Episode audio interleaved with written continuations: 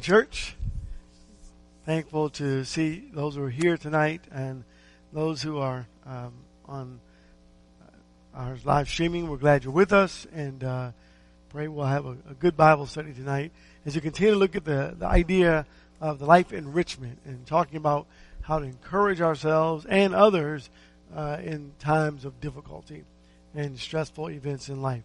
Let's go to God in prayer, please. Our great, magnificent, most awesome, holy, and precious God, hallowed be your great and amazing name. We praise you, we love you, we thank you so very, very much for all that you've done and for all that you do, for watching over us and giving us this day, another day. Lord God, thank you.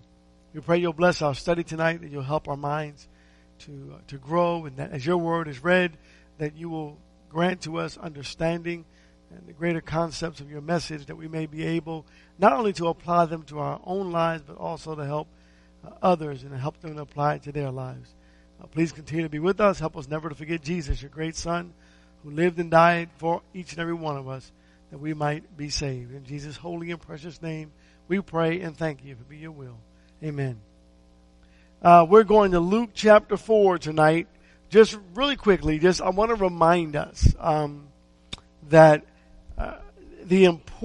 I want to remind us of the importance of our relationship with God, that we are God's children, and that's really important. I'm going to come back to that in a little bit throughout the text, that we are God's children, and not what that means, because we understand what that means, but just the value that God has placed on each and every one of us, and that your existence is necessary and important. So Luke 4, again, just verse 16. This is from last week. I want to read it again.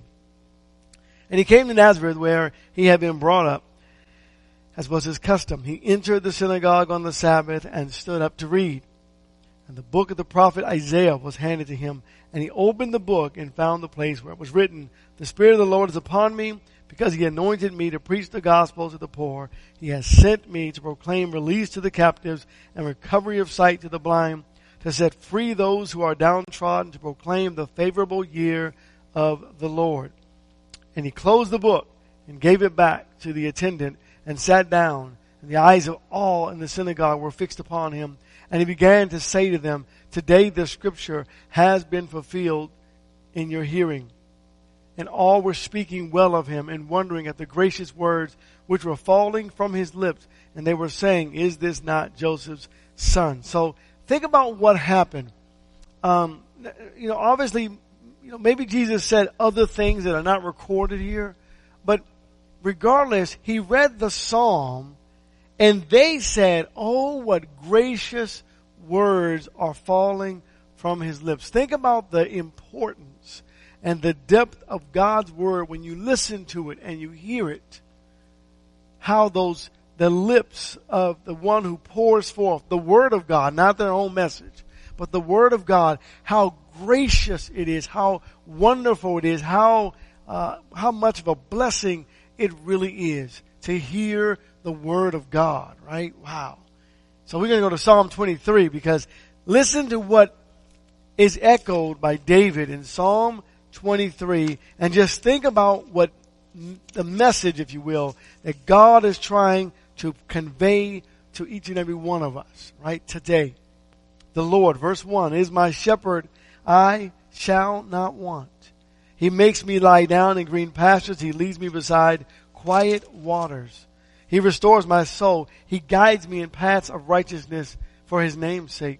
Even though I walk through the valley of the shadow of death, I fear no evil, for thou art with me. Thy rod and thy staff, they comfort me. Thou dost prepare a table before me in the presence of my enemies.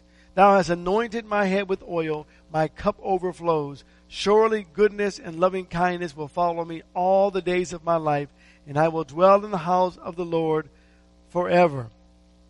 And that we say, amen. But what does that mean to us? Again, this is, I've said this time and time again. I think it's really important that we get this message. First, turn to 1 Samuel chapter 17. And that is, I know we read this at funerals, but this is a living message, brethren. This is a living message for all. So it's great for funerals. It's wonderful because it's comforting to hear it for the living. But I want us to think about this passage beyond just in the moment of a death and sadness and struggle as well as difficulty. I want us to think about this passage in light of living people who are going through three things, three phases in their lives. The good, the bad, and the ugly. That's life, right? Some days are good, some days are bad, and some days are just downright ugly, right? That's life. And so I want us to think about Psalm 23 and light it out for just a moment. First, let's look at the good. 1 Samuel chapter 17. So as David is writing this psalm, let's just imagine for a moment that David has written this psalm at a point in his life when he's experienced the good, the bad, and the ugly. Well, we know that he has experienced those things. I want to pick out three parts of David's life that, keeping in context, just the idea that maybe, let's just say the psalm was written after those three parts of his life, okay? And he writes about the good. And you can imagine the good days, right? There are days when you just feel good. You know, you wake up feeling good, you're excited about your day, and everything goes great, and it's a wonderful, blissful, blessed, and amazing day. And I can imagine that when David stood before Goliath, he thought about not only some of those really good days that he had, but at that moment, it was a good, good day because David's confidence was wonderful. His faith was strong. I mean, everything was going, everything was clicking, everything was positive, everything was just downright wonderful, except for the event in front of them. You know, Goliath was out there taunting Israel and everyone was afraid, but David had this amazing faith at this moment, and he was able to muster up the faith that was necessary to go out and conquer the giant with the gift of God. So verse 34 of 1 Samuel chapter 17. But David said to Saul, "Your servant was tending his father's sheep when a lion or a bear came and took a lamb of the flock. I went out after it and attacked him and rescued it from his mouth. And when he rose up against me, I seized him by his beard and struck him and killed him. Your servant has killed both the lion and the bear. And the uncircumcised Philistine will be like one of them, since he has taunted the armies of the living God."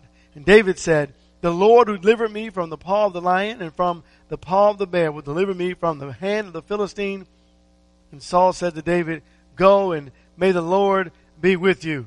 So Saul was, not willing to sacrifice himself, but okay, David, you go and challenge him. And David says, "I feel good today. I remember when I faced the lion and the bear, and the way he killed the bear and the way he killed the lion." He just remembers it and says, if God could do that for me, I know God will rescue me from this guy. And he felt great in his faith. He was confident in his faith. Verse 45. Then David said to the Philistine, "You come to me with a sword, a spear, and a javelin, but I come to you in the name of the Lord of hosts, the God of the armies of Israel, whom you have taunted. This day the Lord will deliver you up into my hands, and I will strike you down and remove your head from you. And I will give the dead bodies of the army of the Philistines this day to the birds of the sky and the wild beasts of the earth, that all the earth may know that there is a God in Israel."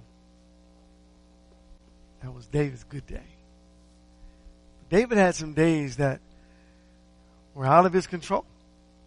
I mean, some days where people, as the king, though he's fleeing from Absalom, he's still the king and he has the mighty men surrounding him. And this day should never have occurred. Look at 2 Samuel chapter 16. Why would something like this happen to David? What I mean by it should never have occurred is Hushai should have never had this much confidence to stand before the king and say words of cursing to the king. And not only that, look at the text. 2 Samuel chapter 16, beginning at verse 5. When King David came to Bahurim, behold, there came out from there a man of the family of the house of Saul, whose name was Shimei, the son of Gera. And he came out cursing continually as he came. And he threw stones at David and at all the servants of the king David, and all the people and all the mighty men were at his right hand and at his left. Thus Shimei said when he cursed, "Get out, you man of bloodshed and worthless fellow, The Lord has returned upon you all the blood of the house of Saul, in whose place you have reigned. And the Lord has given the kingdom into the hand of your son Absalom. And behold, you are taken in your own evil, for you are a man of bloodshed." So just for a moment, think about this day. All the bad stuff that's already happened, and then to top it off, Shimei, I think I said Hushai earlier, I made a mistake. Shimei comes along, and Shimei begins to curse David and say mean, horrible things to him, and throw rocks at him, and throw rocks at the mighty men. And the mighty men want to kill him, but David says, no, don't kill him, because, look at verse 12. "Perhaps the Lord will look on my affliction and return good to me instead of his cursing this day." Maybe this is from God. And here is a day of affliction. This isn't a day like Goliath. You know, for some reason, Shimei was bigger than Goliath that day. Imagine that, right? You have your good days. You have your bad days. And then there are also the days that we would say, these are very ugly days, difficult times in life. Same chapter in 2 Samuel chapter 16. Or rather, 1 Samuel chapter 30, 1 Samuel chapter 30. I want to go backwards for just a moment. And I want to go back to one of those really, really ugly days in David's life. Remember, David's the one who said, "The Lord is my shepherd, I shall not want," right? 1 Samuel chapter 30, I'm going to begin at verse 1.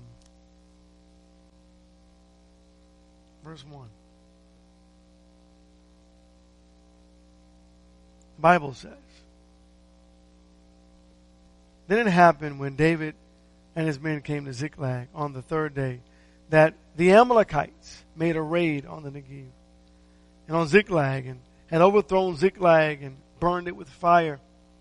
And they took captive the woman and all who were in it, both small and great, without killing anyone, and carried them off and went their way. And when David and his men came to the city, behold, it was burned with fire, and their wives and their sons and their daughters had been taken captive. Then David and all the people who were with him lifted their voices and wept until there was no strength in them to weep." Ugly days. But David writes, "The Lord is my shepherd, I shall not want." Does David still believe in the bad days and in the ugly days that the Lord is my shepherd, I shall not want? Does Job treat his relationship with God the same as in those good days and those good times with Goliath, the bear and the lion? I think a better question is, how do we treat those days? Do I still see God as my shepherd in those very difficult, ugly, and bad days? 2 Samuel, please, for just a moment. Chapter 18. 2 Samuel chapter 18. Here's another ugly, ugly day for David. The battle with Absalom. Verse 32. "Then the king said to the Cushite, 'It is well with the young man Absalom.' And the Cushite answered, 'Let the enemies of my lord the king and all who rise up against you for evil be as that young man.' And the king was deeply moved and went up to the chamber over the gate and wept. And thus he said as he walked, 'Oh, my son Absalom, my son Absalom, would I had died instead of you. Oh, Absalom, my son, my son.' Then it was told Joab, 'Behold, the king is weeping and mourns for Absalom.' And the victory that day was turned to mourning for all the people, for the people heard it and said, 'That day the king is grieved for his son.' So the people went by stealth into the city that day, as the people who were humiliated steal away when they flee from the battle. And the king covered his face and cried out with a loud voice, 'O Absalom, O my son Absalom, O Absalom, my son, my son.'" So, what do we do? Turn, please, to Matthew chapter 17. What do we do in those moments, in those hours where the bad and the ugly come into our lives, right? It's easy to, for us to glorify God and praise God in those good times. I mean, Job was a righteous man and fearing God, turning away from evil, and he held fast his integrity, and he was a good man. And in bad times, Job got on his knees and worshipped. But I don't know that I always have that kind of faith. How about you? I don't know that I always have the kind of faith that God wants me to have in those very bad and ugly moments. And so right now we begin to practice having that kind of faith. What kind of faith, though? What did Jesus know about us that we don't always know about ourselves? Listen to chapter 17, verse 20. Verse 20. And he said to them, because of the littleness of your faith, truly I say to you, if you have the faith of a mustard seed, you shall say to this mountain, move from here to there, and it shall move, and nothing shall be impossible to you. God says, I'm not asking you to have this amazing amount of faith every single day of your life. But I need you in your life to right now begin to practice and find through your study of the scriptures, through your prayer life and your relationship with God, I want you to find the faith the size of a mustard. That's exactly what would happen, a mustard seed. It's so tiny. It's so small. And God is not saying to have little faith. But what God is saying is, I need you to at least have the faith of a mustard seed. And as you grow in Christ, your faith will continue to increase and grow. And that when the bad times come, though we suffer and struggle through them, we'll suffer and struggle through them with God. And we'll go to God. And that's what God wants us to do.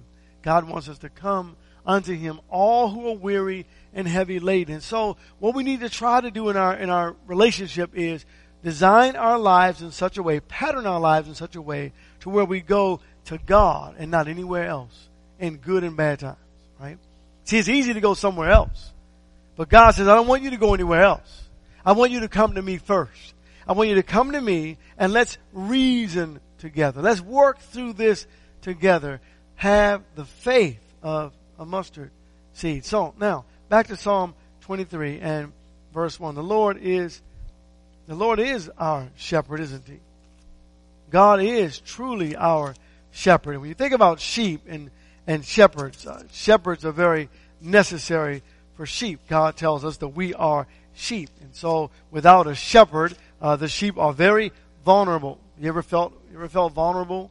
I mean, think about living your life without God. You're vulnerable. In this moment right now, we're realizing how vulnerable we are.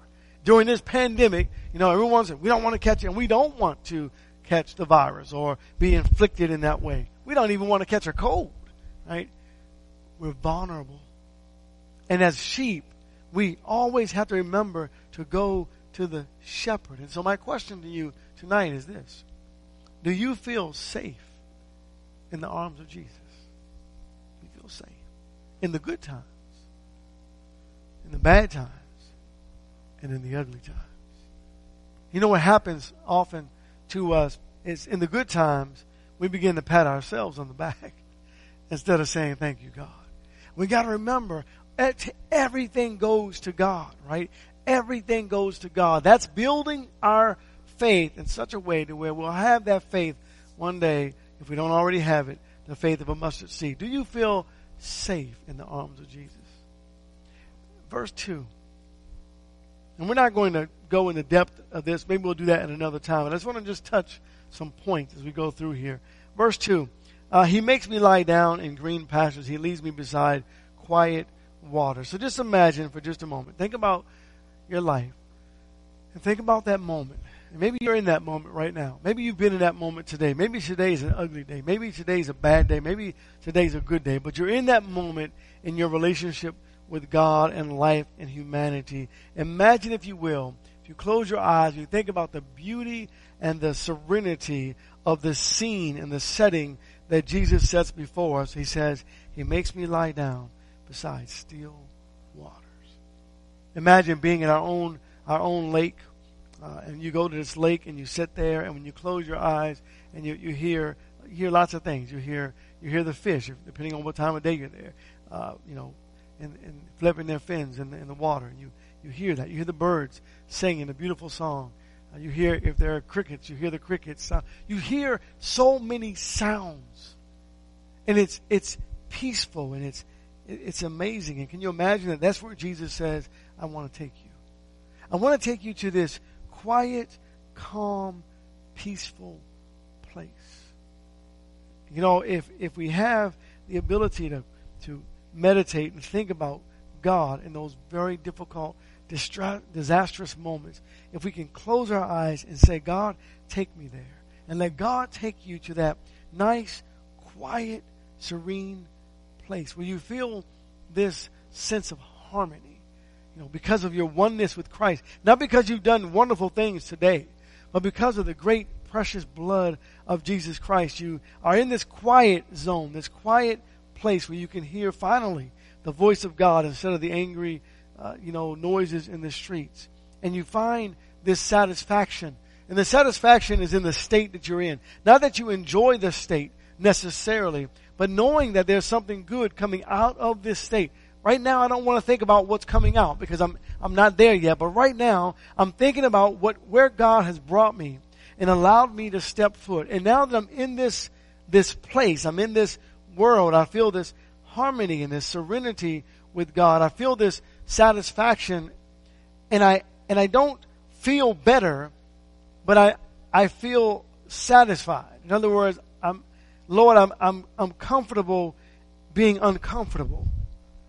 I don't like it, but I'm trusting in you, because for some reason this thing that's making me feel horrible, I'm asking you to help me to feel better and help me to see clear or clearly. Help my eye, open my eyes and give me the vision that you want me to have. And so I'm looking for the faith of a mustard seed. The Lord is my shepherd. Here he is. He's my shepherd in the good times, in the bad times, and in the ugly times. I'm looking for this restoration, right? Restoration that comes from God, right? To be restored. The outward man is being renewed every day, right? The inward man, is being renewed every single day. The outer man's suffering, but the inward man, he's being renewed. So I'm looking for that new strength, that new day. The Bible says, joy cometh in the morning, right? Joy cometh in the morning. Look at verse 3. Joy cometh in the morning. He restores, restoration. He restores my soul. He guides me in the paths of righteousness for his name's sake. And so, here's this restoration, this rejuvenation, this renewal, with God. And when we enjoy that, we think about, just for a moment, the labor involved, the labor that it will take for God to bring me restoration, renewal, rejuvenation, to calm my spirit, right? To calm the inner man. I'm looking, I'm watching, I'm observing Jesus. I see Jesus healing me, right? Isn't that beautiful? And he's working on my heart and my soul and the holistic side of me. And only he who knows me can heal me, right? All of me. And now that the healing has come, and we see Jesus working, and there comes this soothing feeling, right? This soothing feeling where, well, I want you to think about something for just a moment. How many times this happens? This is parents, where the baby's crying, and what do? We soothe them, we comfort them, we. It's just something about lying in the bosom of. Turn to John chapter 1. There's something about lying in the bosom of your mom or of the dad, and being in the bosom. And I want to look at John 1 in verse 18, and I want you to look at the intimate relationship here in this passage. The brokenhearted, the struggling, whatever it may be, the bosom. Verse 18, No man has seen God at any time. The only begotten God who is in the bosom of the Father, he has explained him. And I want you to think for just a moment about what that looks like. Now, we think about that. I'm going to go to a child, but an infant. Why is it when our young children grow up that for some reason they no longer lie in the bosom of their parents or their father? What happened? Right? You know, masculinity, right? We're so tough. Let me tell you how important that is. The value of that human touch. The Bible says Jesus is in the bosom of the Father, giving us an image of the love and the cradling of the Father and the closeness and that relationship between Father and Son. And think about this for just a moment. Laying in the bosom of parents, that soothing and gentle feeling where what do you hear? Remember Psalm 23, out there in the beautiful waters, still waters. But what do you hear? That heartbeat, right? And perhaps the one that's trying to calm has a gentle, soothing, consistent heartbeat. It's not rapid. It's not stressed. You know what happens? That heartbeat helps to soothe me and calm my heartbeat. And you go on and think about this, the calmness of that voice that says it's going to be all right. The masculine voice, the feminine voice, it's going to be all right. The heartbeat and things are going to be all right. And then the inhaling and the exhaling, and you hear that gentle breath. And there's a lot to being in the bosom of another. And father, son, mother, son, daughter, father, daughter. The restlessness seems to fade away. It seems to fade away. Think about this this amazingly vexing this amazing trying moment in John. John chapter 13 and verse 21. Jesus is trying to explain to the apostles what's about to happen. And in verse 21, I want you to notice in this setting, in this scene, that these apostles are all in an upper room or some room of some sort, and they're sitting together, and Jesus is speaking to them about profound truths. And they're talking about whatever it is they're talking about, but I want you to notice that special relationship between Jesus and John. Look, if you will, at verse 21. When Jesus had said this, he became troubled in spirit and testified and said, "Truly, truly, I say to you that one of you will betray me." The disciples began looking at one another at a loss to know which one he was speaking of. And there was reclining on Jesus' breast one of his disciples whom Jesus loved. Simon Peter, therefore, gestured to him and said to him, "Tell us who it is whom he is speaking." He, leaning back thus on Jesus' breast, said to him, "Lord, who is it?" Now, see, we get so paranoid with today's world, right? We don't have this image anywhere. Maybe there is. Maybe you can find it probably today you can. With the disciple whom Jesus loved, John, with his head lying on Jesus' chest. Why is he doing that? Because there's comfort there. You see? There's comfort there. We're talking about solid, strong, godly, wholesome, and beautiful relationships. Right? There's calmness there. And there was John just laying back on Jesus' chest in the midst and with all the other brethren with this special, unique relationship.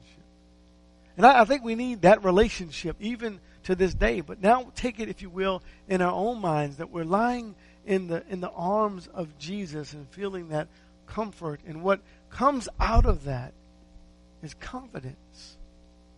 Confidence. Back to Psalm 23, please, in verse 4. There's this confidence that comes out of that loving relationship that one can have with God. This confidence that God will always be there, has always been there, has never left, will never leave, and will always forever comfort you.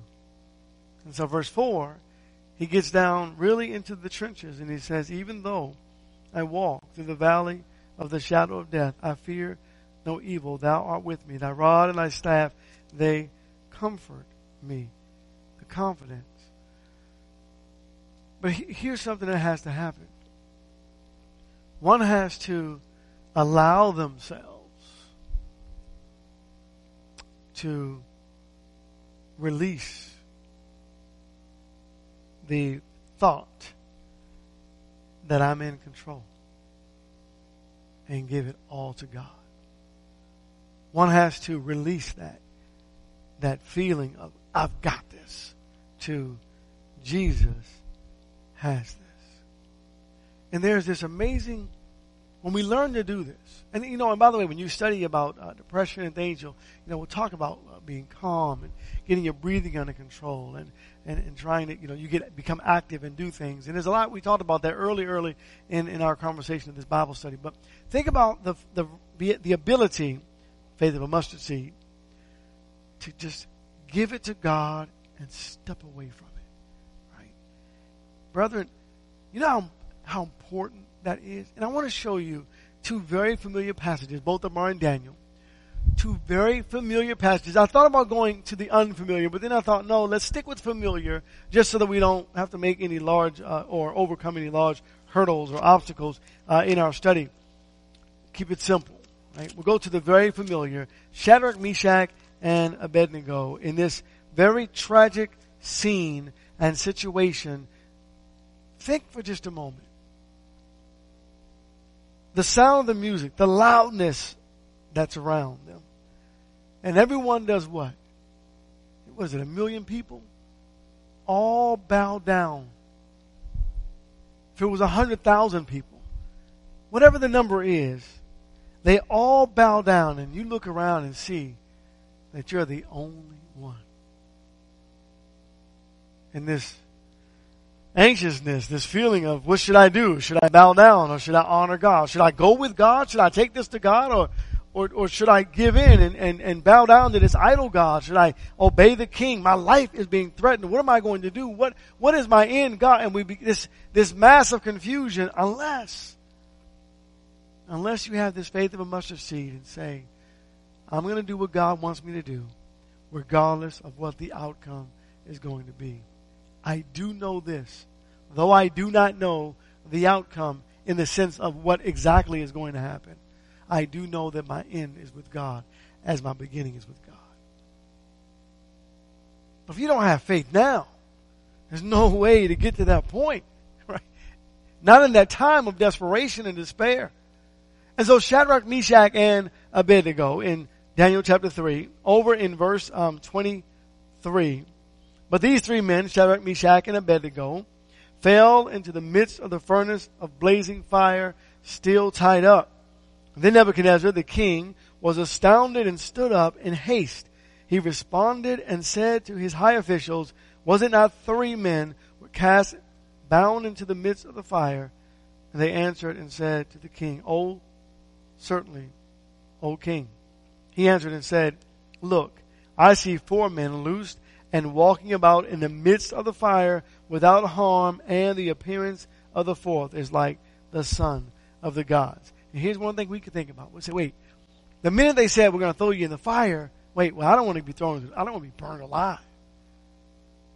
But as we look at the text and we say God was with them, we know it doesn't mean that if the next group were thrown into the fire, God would be with them in the same way. We know God will be with his people no matter what, but there may have been a very different outcome. And so to have the ability not to weigh the outcome, but rather to count the cost if you refuse God, to be able to do it the other way, that takes faith, right? When you know, all the terror and situations in our lives, and we've heard about the young lady who was executed, and then the gunman goes to the next lady and says, do you believe in God? He's ready to shoot her too. She figures the outcome is going to be the same. But it was a very different outcome for the second than it was for the first. And so we don't know what's going to happen, but the idea is not to focus on the what that is going to happen that is out of my control, rather to focus on the one who is in control. It's tough to do, right?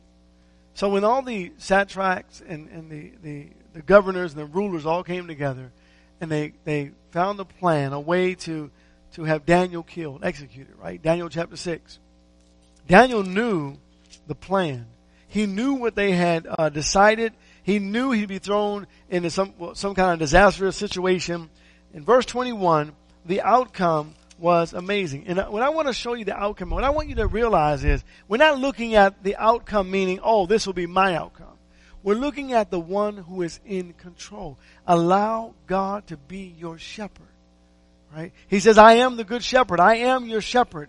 But allow him to be your shepherd. That's that faith we're talking about, where I step away and I say, Lord, these things I cannot control.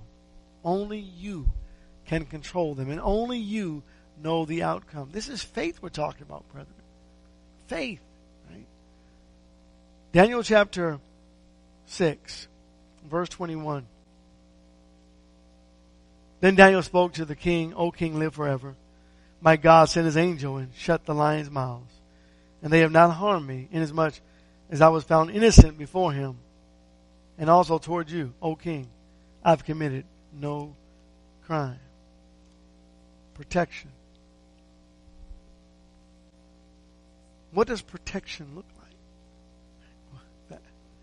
That's always the question. What is, you know, is God going to rescue us from every lion's den? Yes, but not necessarily the same way, right? It's not the same way. And so that faith and that confidence in God says, I know that God who is my shepherd will come to my aid. And I'm just a sheep. And all my job is to do is eat and lay down and get into trouble. Maybe I shouldn't get into trouble, but that's what sheep do all the time. All right? Turn to Hebrews chapter 13. Allow God to be your shepherd. Hebrews chapter 13. In verses 5 and verse 6, the same promise to them is echoed to us. Let your character be free from the love of money, being content with what you have.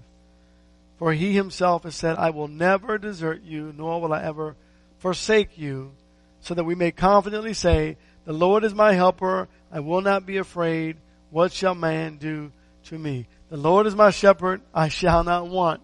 And in that text, I will not be afraid, though I'm in the valley of the shadow of death. What can man do to me? When God is my shepherd, God is my helper, God is my protector, God is my guide, God is with me. When God is with me, who can be against me? You say, the whole world can be against you. Yes, but if God is with us, the whole world being against us isn't enough. Not against God.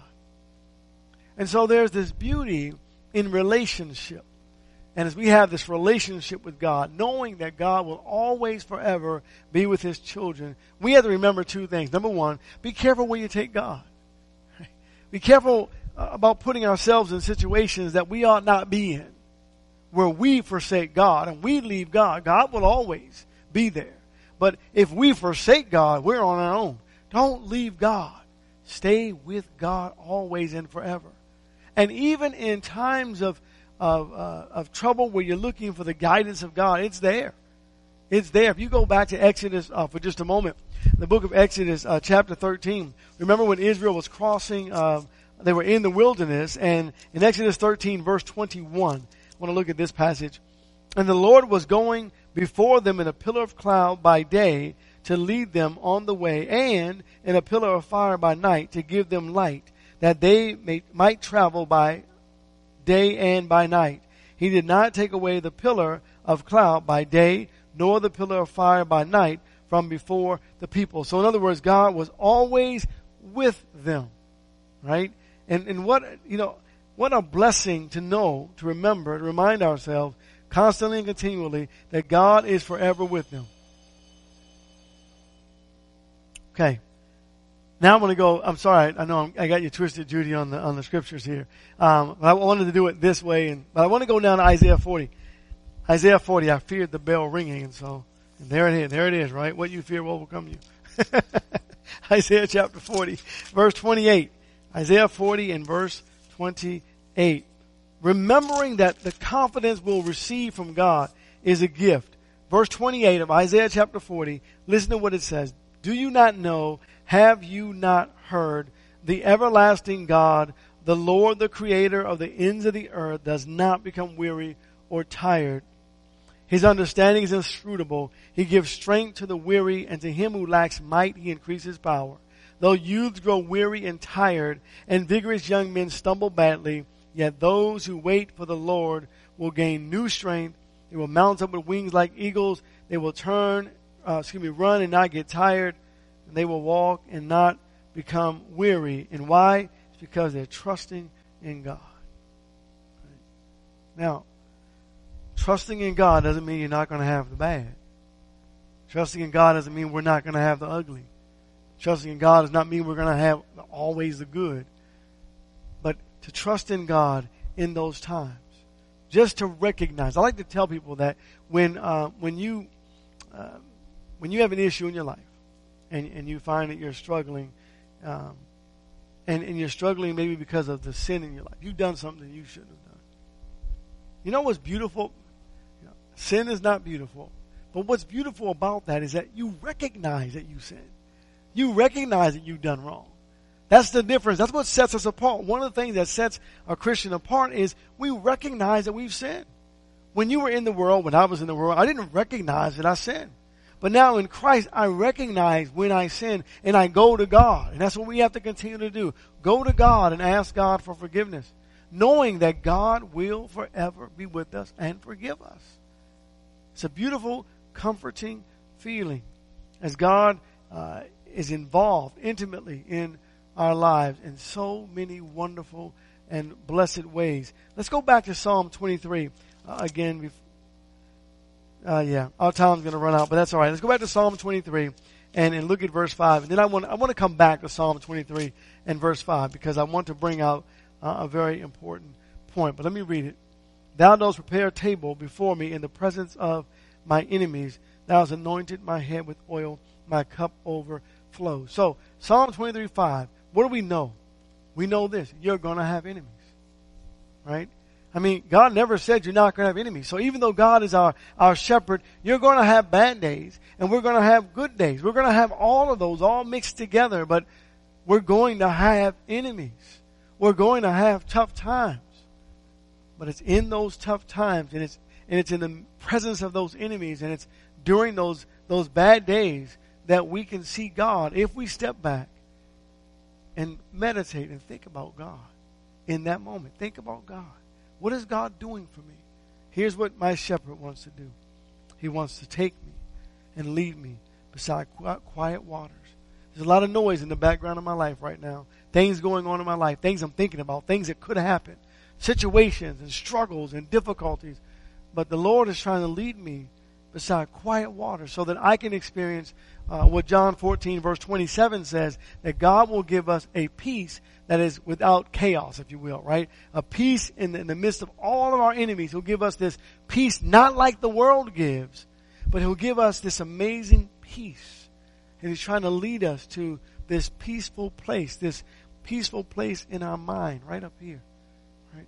To step away and to find that calm. That is something that we ought to think about and try to do every single day. Try to find that peaceful calm, right? That's why meditation is so important. The Bible tells us to do it. You know, you read and you meditate.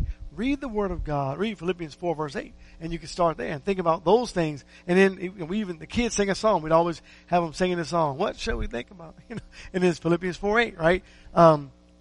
Think about those things that are honorable and true when you meditate. Think about the scriptures. Think about the goodness of God. Praise God's name. Try to find that calm in your busy life. Right? We're so busy. But if I can find that calm, that's where God wants to take me. That's where God wants to take you. So thank you tonight for your time. I really appreciate it. We'll come back with verse 5 and verse 6 and then conclude and get into our next part of the lesson in life enrichment. I do appreciate your time tonight. God bless you.